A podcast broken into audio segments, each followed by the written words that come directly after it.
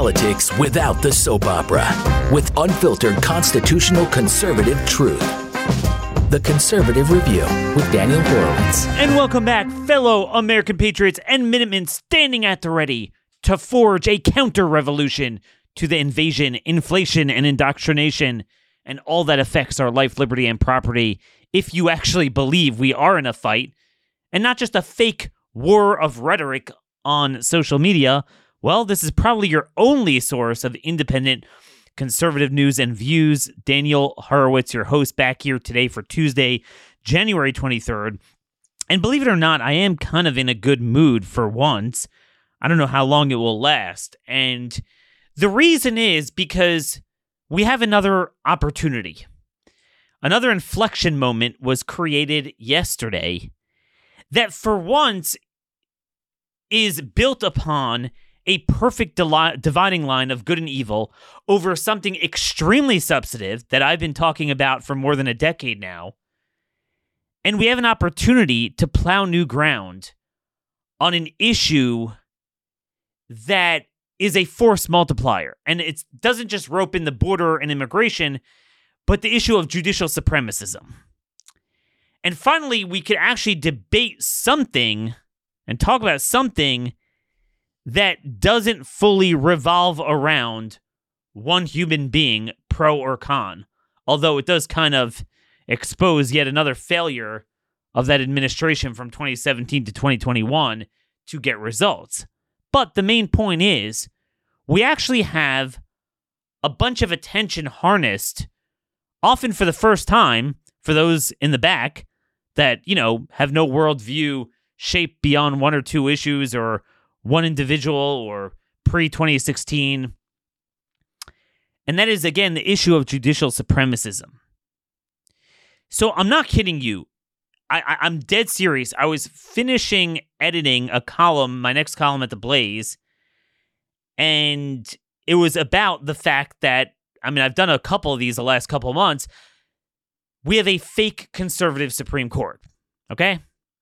So officially, we have six out of the nine were appointed by Republican presidents. Even if you want to say, okay, Roberts is really with the left, but we should still have a five to four majority. Yet on so many critical issues, really, really critical issues, every one of the three Trump appointees, Barrett, Kavanaugh, and Gorsuch, do not measure up to Thomas and Alito to varying degrees and sometimes it's all three, but usually they each take a turn screwing us on an issue. Sometimes it's one, sometimes it's two out of the three, sometimes it's three out of the three. Generally, Gorsuch is better than the other two, but he has a gaping flaw that we're going to talk about um, related to the transgender issue, which is, I mean, that's a big, big issue.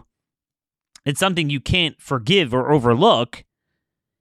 So I was in middle of writing a column how, you know, the conservative Supreme Court strikes again and and screws us with the shadow docket by refusing strategically to take up appeals from our guys when lower courts um, issue terrible rulings. And then and, and this was so this was about a tranny case. And then right as I was finishing it, you had the ruling come out. Again, it wasn't a merits ruling, but nonetheless very consequential reversing the Fifth Circuit and allowing the Biden administration Border Patrol officials to come in and cut the razor wire put up by Texas DPS to block the invasion. And in this case, it was Amy Barrett who joined the four other liberals to create a 5 4 majority on that reversal. So, this is yet another example of how not only not only is this Supreme Court overturning or, or refusing to grant our appeals. So I've said this many times. If I don't believe in judicial supremacism, and that's what we're going to talk about today, but if you do and you believe that lower courts could rule over other branches and their word, no matter how wrong it is in terms of a legal or constitutional interpretation, is is the final say and universally binding and self executing over the other either branches of the federal government or the state governments. So then the Supreme Court, certainly has an obligation to expeditiously take up that appeal, right? If you if you have a lower court creating a novel right to therefore enjoin a very common sense bill passed by a red state legislature, well, if you're a conservative Supreme Court, you have an obligation upon the first opportunity to take that up. Yet they're not doing that. And that, and that was the, you know, the subject of my piece. And then in this case, it's worse. Even when we get a good circuit ruling, you know, the Fifth Circuit is is really the most conservative. Generally, the fifth, eighth, and eleventh are the best circuits. The other ones are really pretty bad or really bad.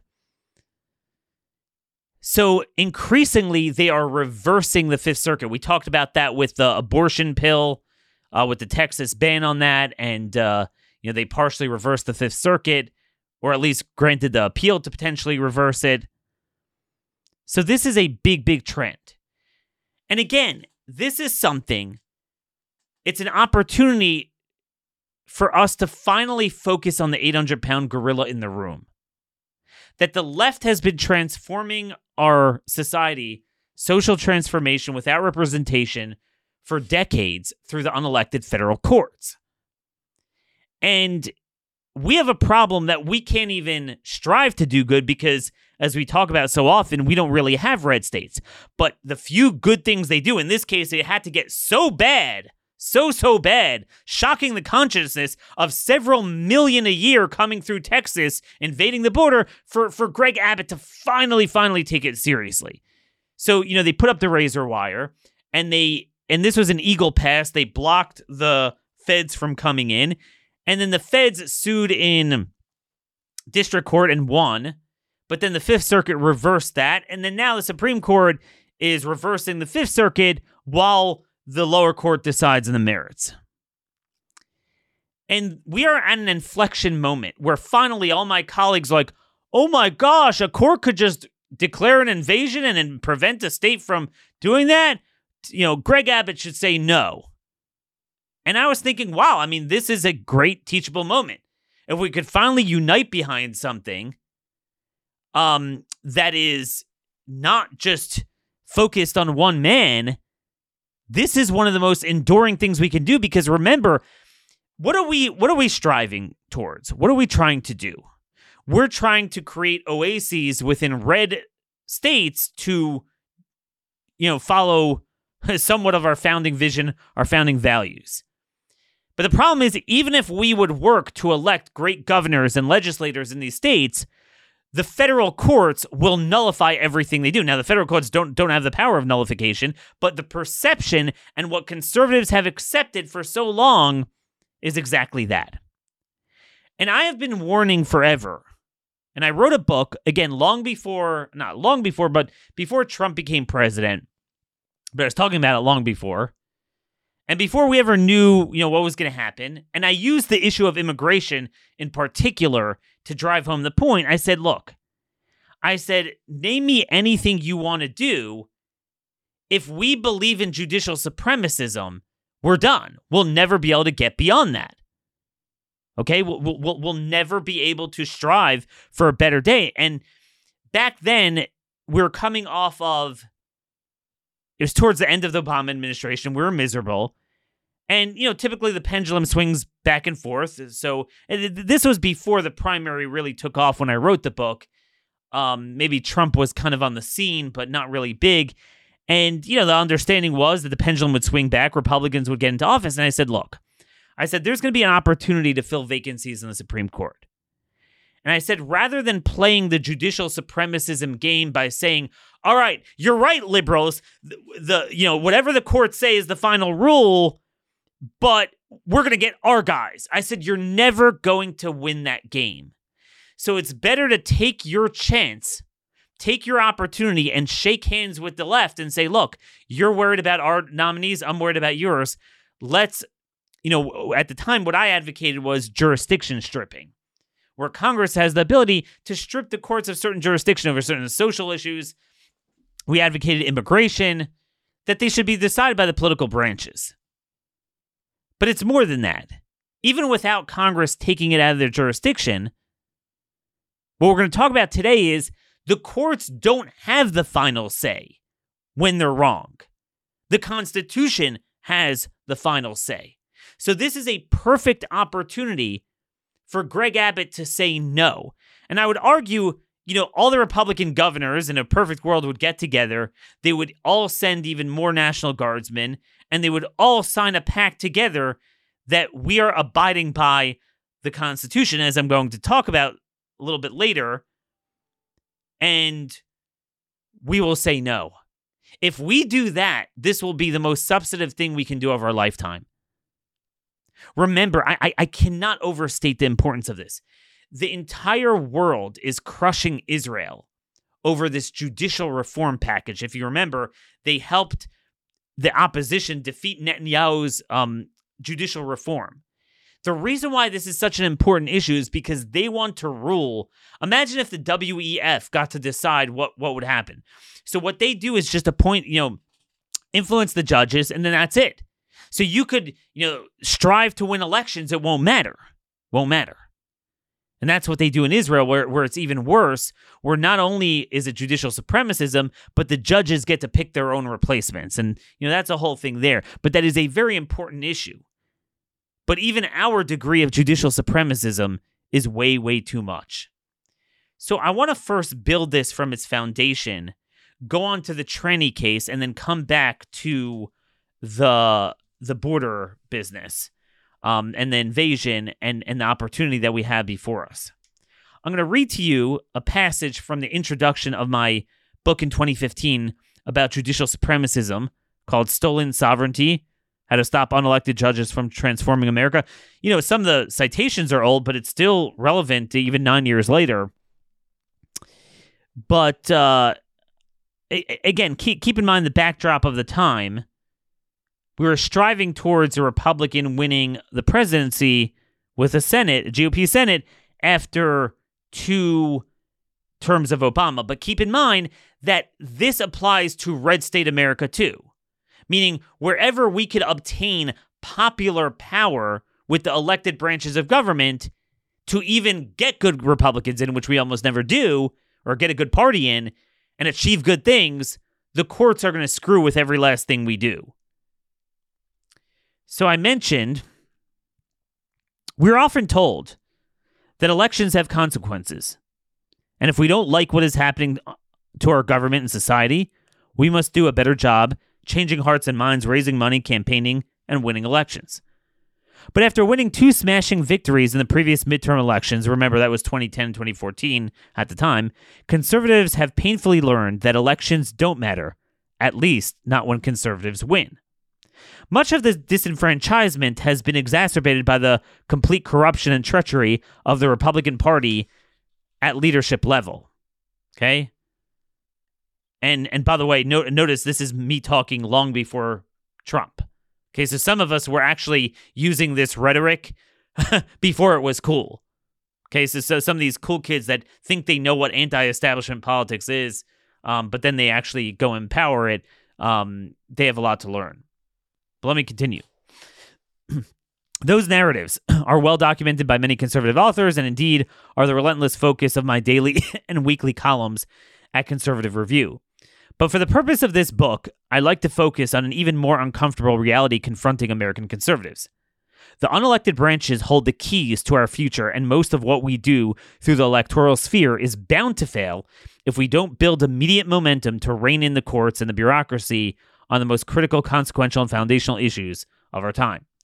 Conservatives could succeed in electing a constitutionalist in the mold of Ted Cruz or Mike Lee to every House and Senate seat, and it will do very little in staving off the inexorable march towards a post constitutional Sodom and Gomorrah. In fact, with the morally, intellectually, and legally dyslexic decisions implemented by lawless courts and bureaucrats concerning the most foundational issues, values, and principles of our nation in recent years, I seek to prove that we are already living in a modern day Gomorrah. The same tepid modus operandi of the past from conservative politicians will not suffice to deliver us from the clutches of this debauchery. We have reached rock bottom. We have lost our sovereignty as individuals, as residents of states, and as we shall explore in the following chapters, as an independent nation. Okay, so I was literally building it around the the the title "Stolen Sovereignty" is a double entendre the courts are stealing our ability to uh, govern as as you know self govern as individuals, uh, state sovereignty, but also national sovereignty with mandating you know open borders. I was literally talking about this very issue. Pick your favorite conservative issue and your preferred policy solution, and understand that the courts will toss out many of those policies. There is a standing army of legal professionals waiting to assail religious liberty, create new rights for criminals, and invalidate immigration enforcement acts at the drop of a hat. Furthermore, the entrenched bureaucrats have grown so strong and have placed much of the left wing agenda on autopilot, making it arduous for the overworked members of Congress and their staffs to properly exercise oversight and ensure that the executive branch is faith- faithfully executing the law of the land. And that's for my introduction. Again, you could still get it at Amazon, Stolen Sovereignty. And obviously, I would argue now that we are done even with Congress, clearly, and the best we could hope for is red states. But pick your top 10 medical freedom, immigration enforcement, certain criminal law. Um, I guarantee you the courts will throw out everything we want to do. And especially the things that legitimately do kind of push the edges of state power, which we have to do given what the feds are doing, if we abide by this notion of judicial supremacism, that the courts have the, you know, not just a say to rule in individual civil and criminal cases and offer an opinion, but that that is self executing on other branches of government and universally binding on non parties to the case as if it's like a statute or, or a presidential veto, then we're done. We are completely done. And I wrote that, by the way, not thinking that Ruth Bader Ginsburg would die in office, that we would get not only the ability to replace Scalia, which is really a lateral, you know, movement. You're not getting better. In fact, we went backwards. But we had Kennedy and Ruth Bader Ginsburg retire. I thought we weren't going to get that. It could be if I thought that I wouldn't have written the book. Wow, maybe then you are going to change the court. But fundamentally, I always warned you weren't. You weren't going to change it. By the way, even Trump, it's, it's interesting. Just a couple days ago, Trump gave a speech in, I believe it was in New Hampshire, and he said, he said, he, and, and he very correctly diagnosed the problem. He said, when there are Democrat appointees, they go out of their way to hurt you. But if a Republican appoints a judge, they go out of their way to show that they're not biased. And he's right in that sense that they always look towards political outcomes. So they don't want to look like they're siding against the Biden administration too often. They don't look at the uh, outcomes.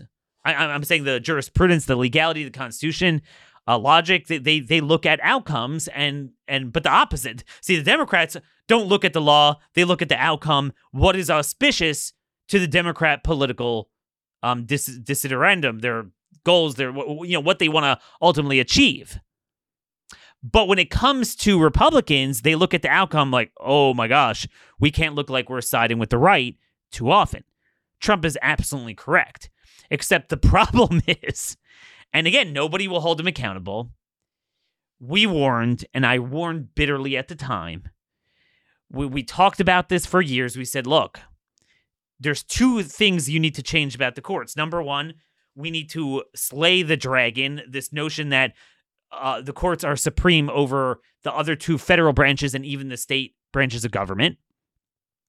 And number two, if you're going to play the game of obsessively, you know, focusing on getting in better judges, you need to understand stop with these stealth nominees that aren't offensive to the left but then we just hope that they'll you know somehow find a backbone on the bench.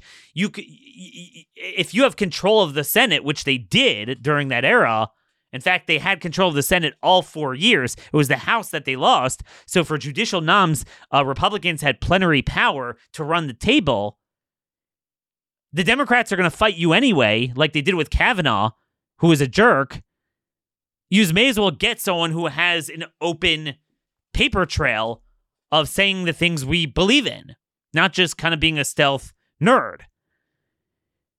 So Trump put out a list of nominees because he wasn't trusted at the time among conservatives. He put out a list.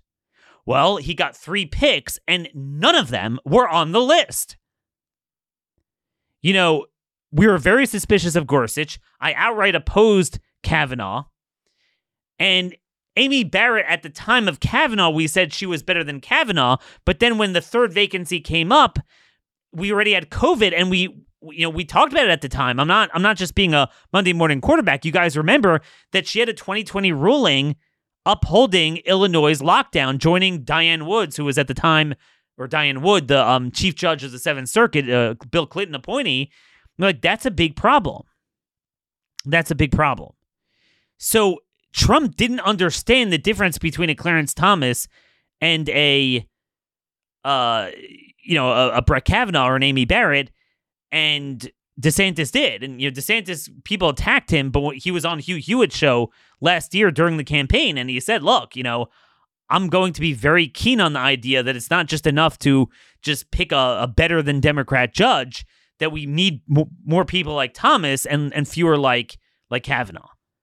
So, but again, outcomes don't matter. This is the joke. This was the biggest accomplishment, and yet we're getting crushed on every single issue. So th- there there's a lot of this, and let's just review where we are. Um, last week, last week, the Supreme Court again denied the appeal, meaning they allowed a bad lower court ruling to stand, forcing the state of Indiana, in this case, the Metropolitan School District of Martinsville, Indiana, to allow basically there was a girl who uh, thought she was a boy, and this was at our Wooden Middle School. Believed she was a male and wanted to be granted access to the male bathroom, the male sports teams, and be referred to in school as a male. And the district judge and the Seventh Circuit ruled that, um, unbelievably, the the title uh, Title Nine, right, of the Education Amendments Act of 1972 includes transgenderism. okay, so what was written in 1972, where not a single Republican or Democrat could have conceived of this, uh, they're covered by that, as well as the Equal Protection Clause of the 14th Amendment, written in 1867, uh, includes transgenderism. Okay, so that's you know y- you know because equal life, liberty, property for freed black slaves somehow translates into women being able to demand that the state treat them like a man and, and vice versa. So they issued an injunction. And basically, now we have, despite Republican control of Indiana and at least Republican legislatures in Wisconsin, uh, the states of Illinois, Wisconsin, and Indiana, which is under the auspices of the Seventh Circuit, has to allow transgender bathrooms or you know the switch hitters in the bathrooms. We can't even do that. Um, so you would say, Daniel, that is insane. That is utterly insane, right? Right? I mean that that is that is crazy. There's no way even a marginally moderate Republican appointee to the Supreme Court could allow such a radical right, a 14th Amendment right to use the other gender's bathroom to stand in court. And they're going to expeditiously take up that appeal and grant cert to to the you know uh, school district to overturn it. But no, they didn't grant cert. Now, as you well know, sometimes the dissenting judges lodge a complaint and lodge their dissent. Sometimes they don't. In this case, they didn't. But what we know from the past is that it is some mix of the three Trump appointees that haven't wanted, you know, to to take this up. We have seen it in the past, and when it comes to the transgender issue, it's really all three of them have been bad. Now, this is particularly corrupt because sometimes the excuse is, well, let's let it stew a little bit more in the lower courts before we take it up. Okay, let's wait until we have a circuits uh, uh, circuit split. Now, again, I would argue that again, if you believe in judicial supremacism, that you don't believe a state has the right to ignore a bad uh, lower court ruling as a conservative judge on the Supreme Court, then you have an obligation to take that up. You can't have you can't have the popular will of the people being subverted for years on end when you know it's a bad decision. right? If you agree with the decision is one thing, but if you don't agree with it, you can't say, well, but let's let it stew in the courts. No, you have to take it up. But in this case, you did have a circuit split and they still didn't take it up in 2022. The 11th Circuit in Florida that oversees Florida, it's a more conservative circuit, they ruled the other way around. So you have the 4th and the 7th ruled that you have a you know Title 9 and and 14th Amendment right to transgenderism and uh the other um the 11th Circuit ruled not. And and they, and they still wouldn't take it up they still would not take it up. So, Justices Kavanaugh and Barrett have had a history of, um, you know, not granting cert to cases like this. But in this case, it's worse than that. Diane Wood, who, by the way, is the same judge in the uh, um, COVID case in the Seventh Circuit, she wrote she built her ruling off of Gorsuch's Bostock opinion. Now, folks, in 2020, at the time, in the spring of 2020, I guess it was June, when that ruling came out, I literally warned this would happen. So, what was that ruling? Basically, unbelievably, I, mean, again, at some point, the buck has to stop with the man. I'm sick of the excuses. Nobody in conservative legal cir- circles, the real conservatives, ever heard of Gorsuch. He attended an Episcopalian church that was very liberal. He was, he was an obscure judge on the 10th Circuit. He ruled in Bostock that somehow Title VII of the Civil Rights Act of 1964 that's the employment non discrimination. You can't discriminate against blacks or someone based on their sex, meaning, oh, you're a female, I'm not going to hire you. Somehow that incorporated, in his words, sexual orientation and gender identity. Okay? So Diane Wood of the Seventh Circuit, a Democrat judge, made a very simple extrapolation, and she's not wrong. Well, if you're going to say that the 1964 act that when it says sex, it means this. Well, the 1972 Title IX Amendment, Education Amendments Act should also mean that, and you can't discriminate in the bathrooms. I mean, she's not wrong. It's the same garbage. And I warned about it. Um, uh, Justice Alito, in his dissent in Bostock, warned about that as well. And he's like, this is not just limited to employment. This is going to be in every other context. And indeed, that is exactly what has happened. And lower courts have cited Bostock um, both state and federal courts, uh, you know, n- numerous times since 2020. And this is the legacy of Gorsuch. Gorsuch was very good on COVID. He's good on a lot of issues, but this was very, very bad. Very, very bad. But this is part of a broader trend. Justices Barrett and Kavanaugh consistently allowed lower courts to demand red states promote a right to transgenderism while also allowing states to regulate our bodily autonomy for COVID. This is what is so indefensible about Barrett and Kavanaugh. Gorsuch didn't have the hypocrisy because he was, you know, he was good on COVID. But Barrett and Kavanaugh, if you remember, both at the state and federal levels, they basically said, yes, the state has full police authority.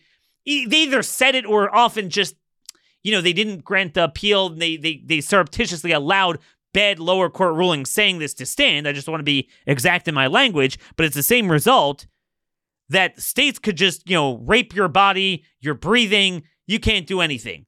Oh, but you have a right to a drag show. You have a right to balls cutting. You have a right to access the other, uh, you know, the other uh, gender's bathroom. Let's not forget in December, Neil Gorsuch. So they keep switching off.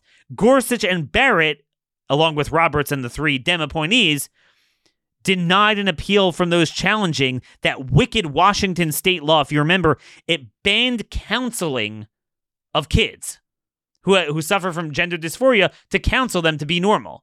So, in other words, you could counsel a kid to cut his balls off, and you could actually cut his balls off, but you can't counsel them to be straight and normal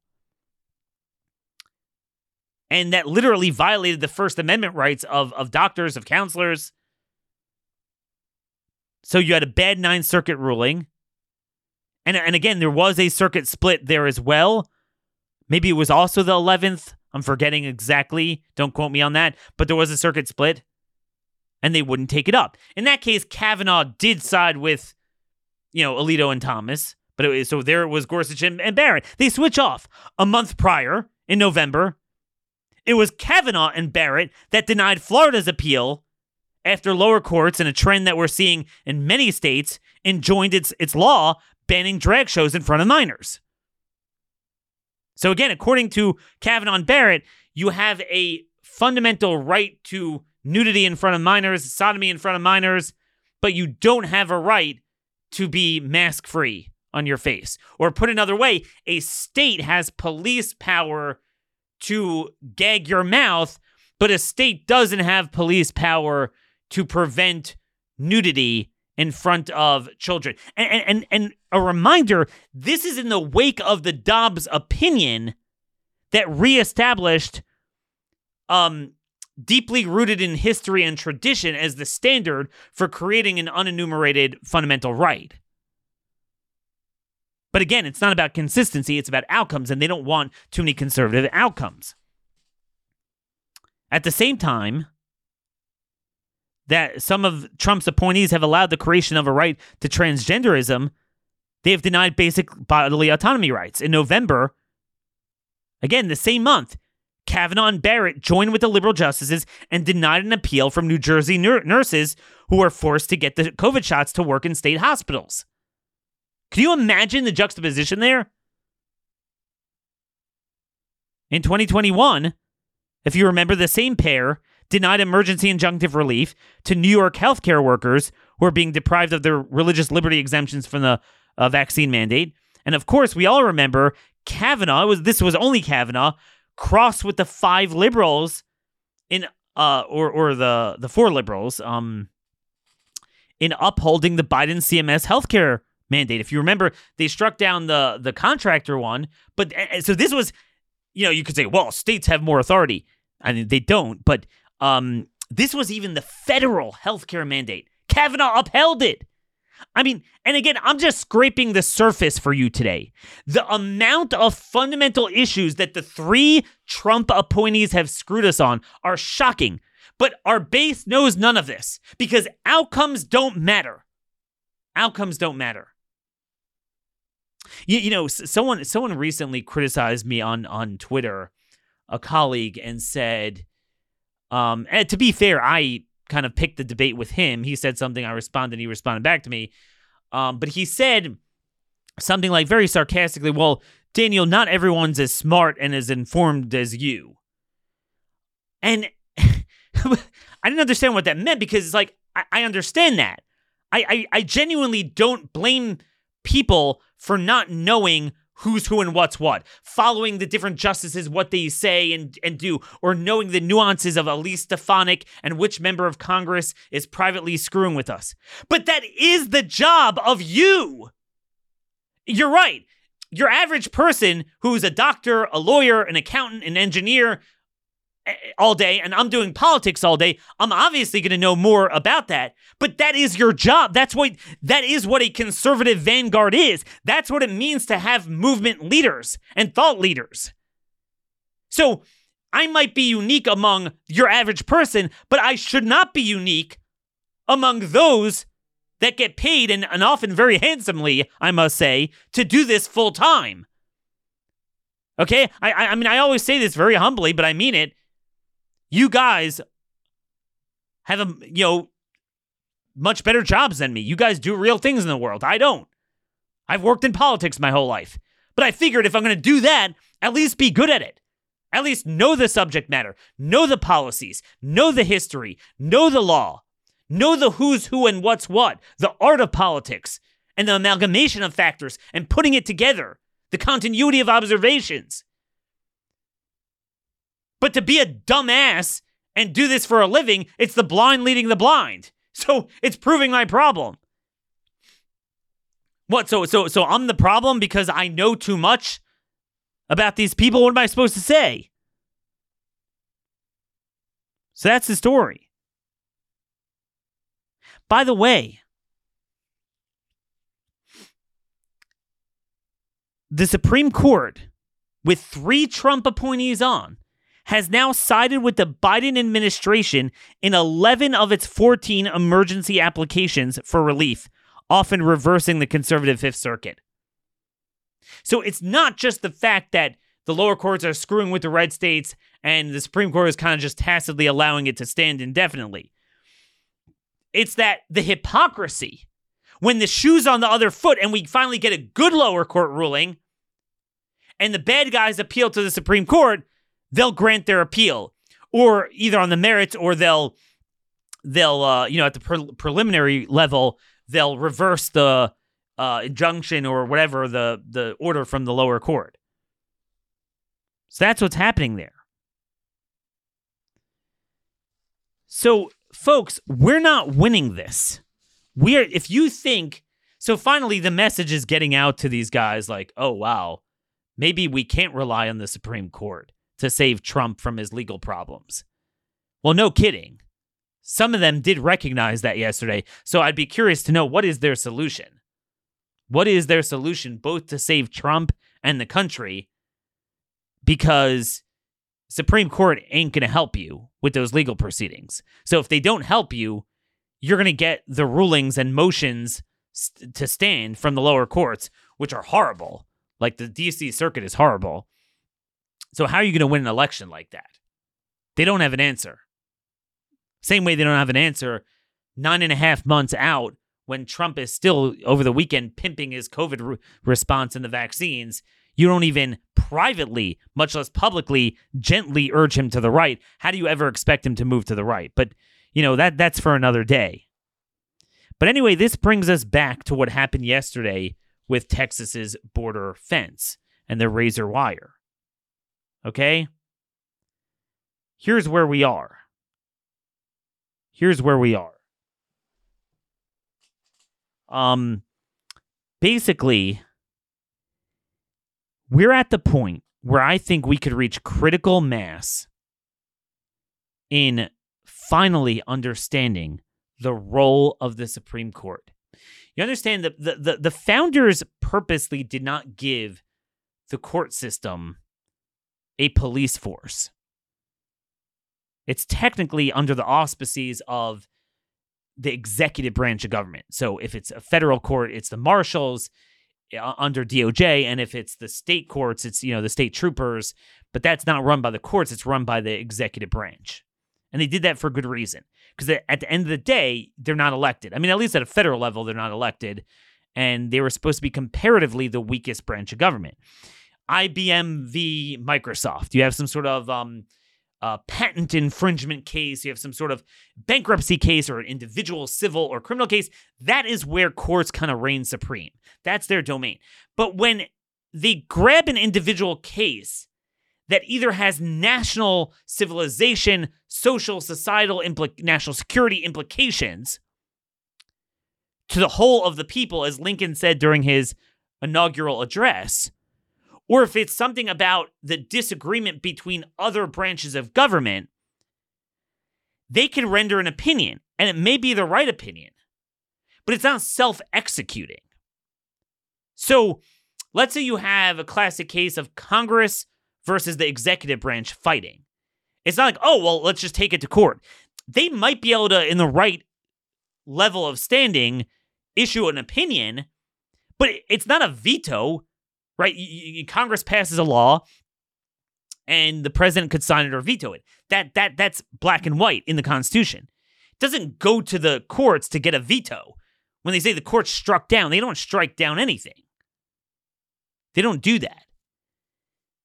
They render an opinion.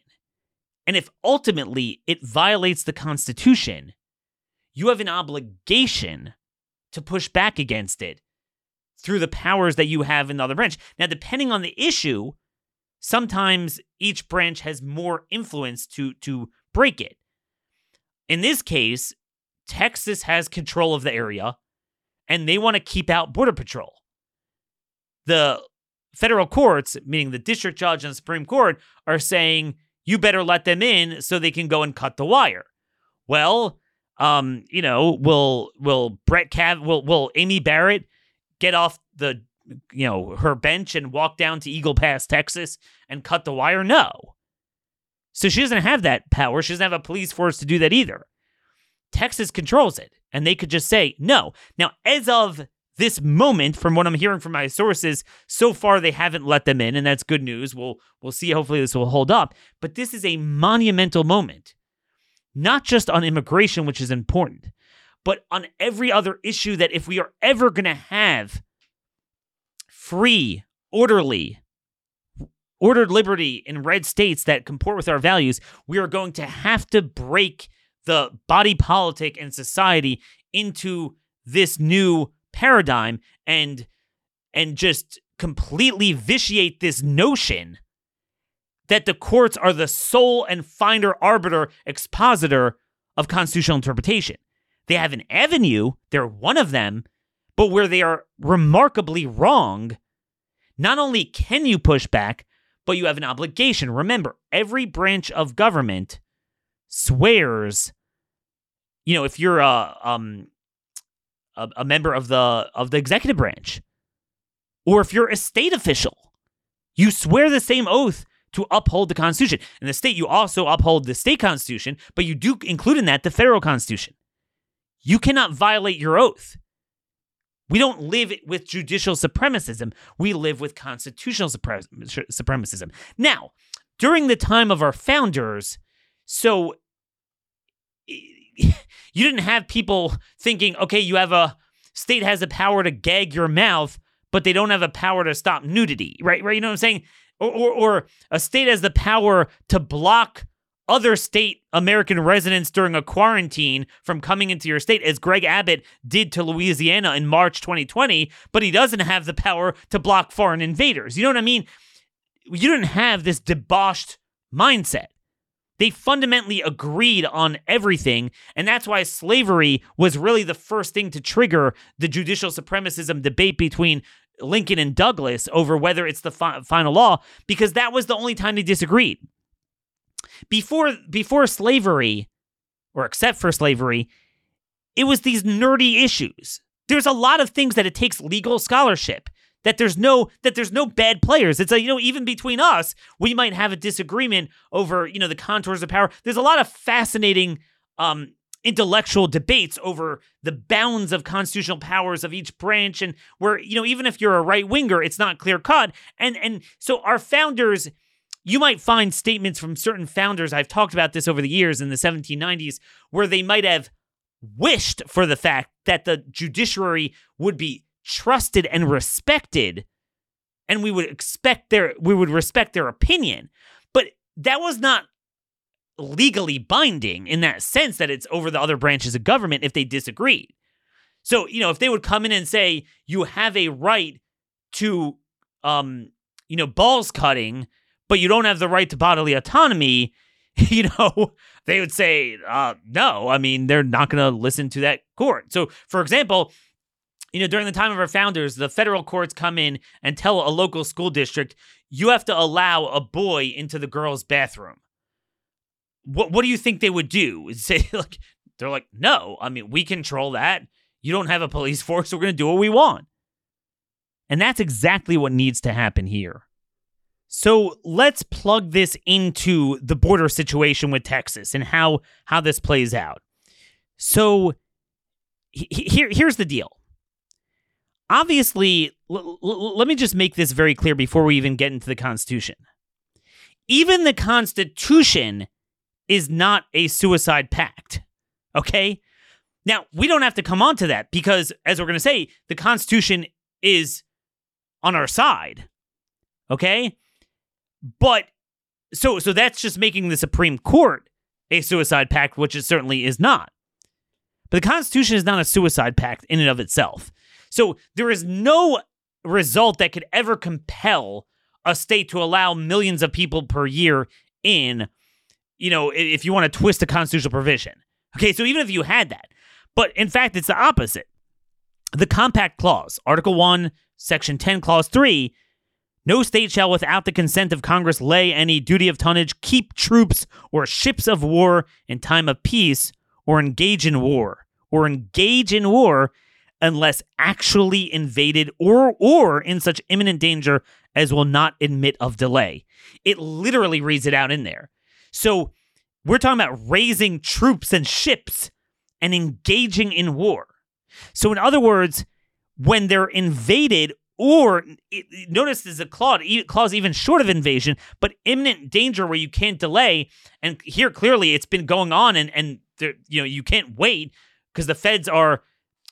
Eh, meaning here that that means that the feds like couldn't help you out because in those days transportation took much longer. Let's say a state's being attacked and the feds can't, the the U.S. Army can't get over there. In this case, they're literally there. It's the opposite. Our founders could never have envisioned this. They're there and they're helping the cartels. They're they're coordinating with them to to to streamline the invasion and cut Texas's border security. So we're not even taught. So a state like Texas is allowed to engage in war. So theoretically, they could have troops and missiles and ships and go into Mexico and attack the smugglers, and they would be backed by the Constitution. So we're not even talking about that. We're talking about a purely defensive measure of just having a barrier. So that is, they are 100% following the Constitution. So that's what the Texas, you know, legislature and governor are asserting, or should be asserting, that right. Okay? Um, Chief Justice Marshall said during the debate over the Compact Clause at the convention, he said I'm sorry, not the convention. It would have been uh, the Virginia ratifying convention, um, June 16, 1788. This clearly proves that the states can use the militia when they find it necessary. So again, this is using the militia. So certainly, certainly, um, and again, by the way, using the militia doesn't mean when t- states always call up the national their national guard. That's internally. He's talking about externally, meaning invading Mexico so they have they have that on their side. In comes the courts and say no. So the, the federal executive branch and the federal judiciary are saying, no, Texas, you don't have that power, and you have to allow Border Patrol to engage in the invasion and help the invaders. Who is constitutionally correct? Okay, who is constitutionally correct? It's obvious. Again, a court does not have this power. They issue opinions. Everyone knows when you talk about this issue, Federalist 78. We always talk about Federalist 78. Hamilton said that courts are comparatively the weakest branch. They have neither force nor will. Force nor will. At the end of the day, they can't force it. Um, 11th Circuit Judge William Pryor, who, by the way, should have been the guy picked and he was not only on the list, but during one of the early debates, if you remember, he he name dropped Diane Sykes. She was on the seventh or sixth, I can't remember. Um, sorry about that. She was on the seventh circuit because she was from Wisconsin, and Judge William Pryor of Arkansas on the eleventh circuit, and he he beautifully explained what what uh, Hamilton was saying with neither force nor will. Hamilton's point was that we must depend upon the persuasiveness of our written opinions to command the respect of our fellow citizens. In that way, we have the foremost responsibility of safeguarding our independence. Okay? And, and what this means is Daniel, are you saying courts are just a bunch of nothing? No, when you have two individual citizens or individual corporations under the law, they rule supreme in terms of ruling on that. But whenever they're talking about the contours of the powers of branches of government, state and federal themselves, at the end of the day, they're co equal independent branches. So if your opinion affects them, it's like you you rely on the persuasiveness of your written word because in fact you have less power than the respective federal and state executive and legislative branches of government. The power of the purse the power to execute the police force. Um lincoln's attorney general edward bates said a similar thing during the whole crisis over uh, the writ of habeas corpus when uh, lincoln suspended it in maryland he got, got a lot of bad a bad rap then. So the debate then was that the courts were trying to say that even though the Constitution says you actually can suspend habeas corpus during a time of rebellion, so he should have been right. But they they claimed it was Congress that the executive branch didn't have that authority. So there was a disagreement over that. So who's right? Congress or the executive branch? So Edward Bates wrote a very lengthy letter to Congress. It's worth reading it if you have time. Just Google Attorney General Edward Bates letter to Congress, writ of habeas corpus, and it should come up. That is the sum of its judicial powers, ample and efficient for all the purposes of distributive justice among individual parties, but powerless to impose rules of action and of judgment upon the other departments. IBM v. Um, IBM v. Uh, Microsoft, Horowitz v. Days, right? Something like that. But Texas's you know, Congress versus executive branch or, you know, Biden administration, DHS versus t- Texas DPS, y- you could offer an opinion on that or an order. They didn't, they didn't offer an opinion, it was, was an order, so it certainly wasn't very persuasive. I mean, it we we know we know the truth. Meaning, in this case, in this case, not only do they have the Constitution on their side, so a lot of people might say, well, Daniel, okay, that's when they're on an equal playing field. That's, let's say, Congress versus the executive branch. But what about here, Texas? Don't they have to follow the supremacy clause?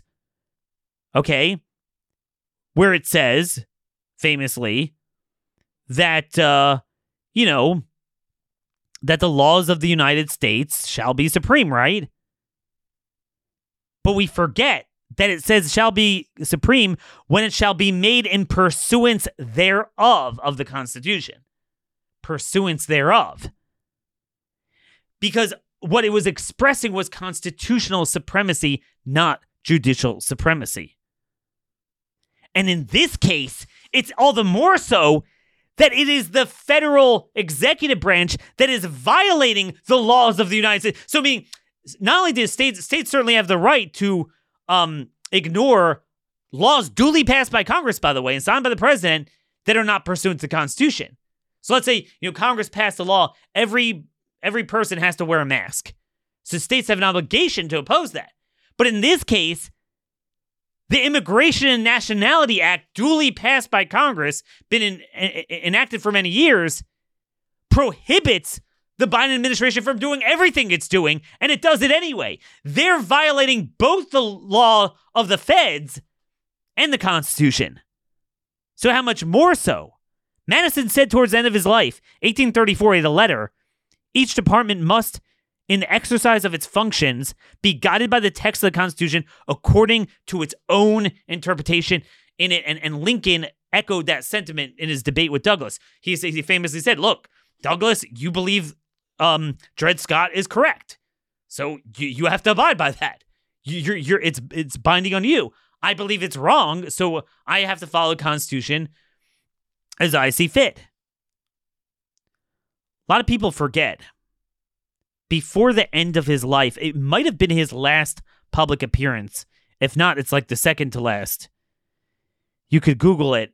Justice Scalia asked the audience rhetorically do you think the American people would ever have ratified the Constitution if they had been told the meaning of this document shall be whatever a majority of the Supreme Court says it is? And I would add, certainly when it's a lower court judge.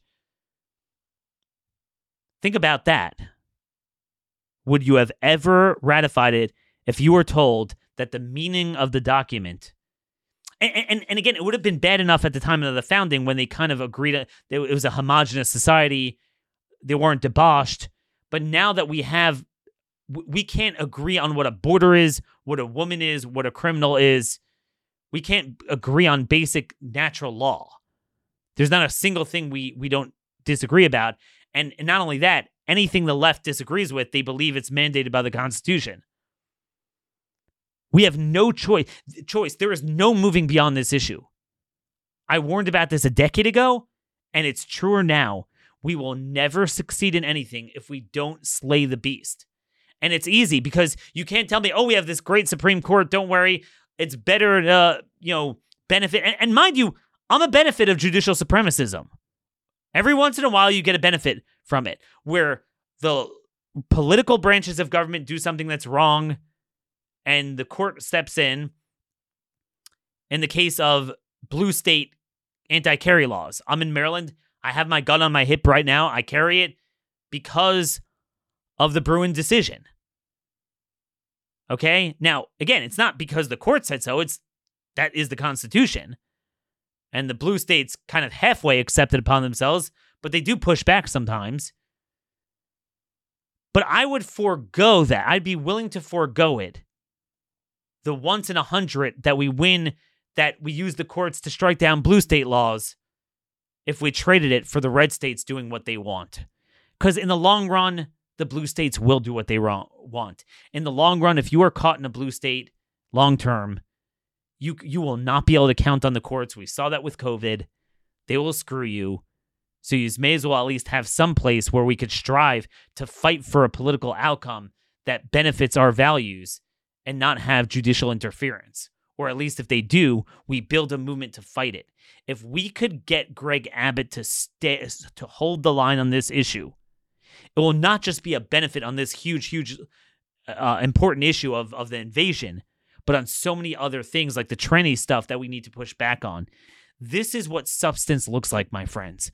This is the sort of long term game we need to play, the 4D chess. This is what we need a movement for. Now, point to me which conservative leader is giving you this vision. Well, none. So if there's none, I need you guys to send this show in particular, this exposition of constitutional supremacism over judicial supremacism to every one of your friends, relatives, colleagues. They need to hear this. Give us a five star rating if you like us on iTunes. If you could just leave a brief comment, it helps with the algorithms. If we get truth and knowledge out to the people, they'll respond. But if we have all my colleagues being as blind as the blind, we're going to continue to get the same results. Hopefully, we'll have some more guests on starting tomorrow. We'll go back to some of our regular programming. Till then, God bless y'all, and thank you for listening.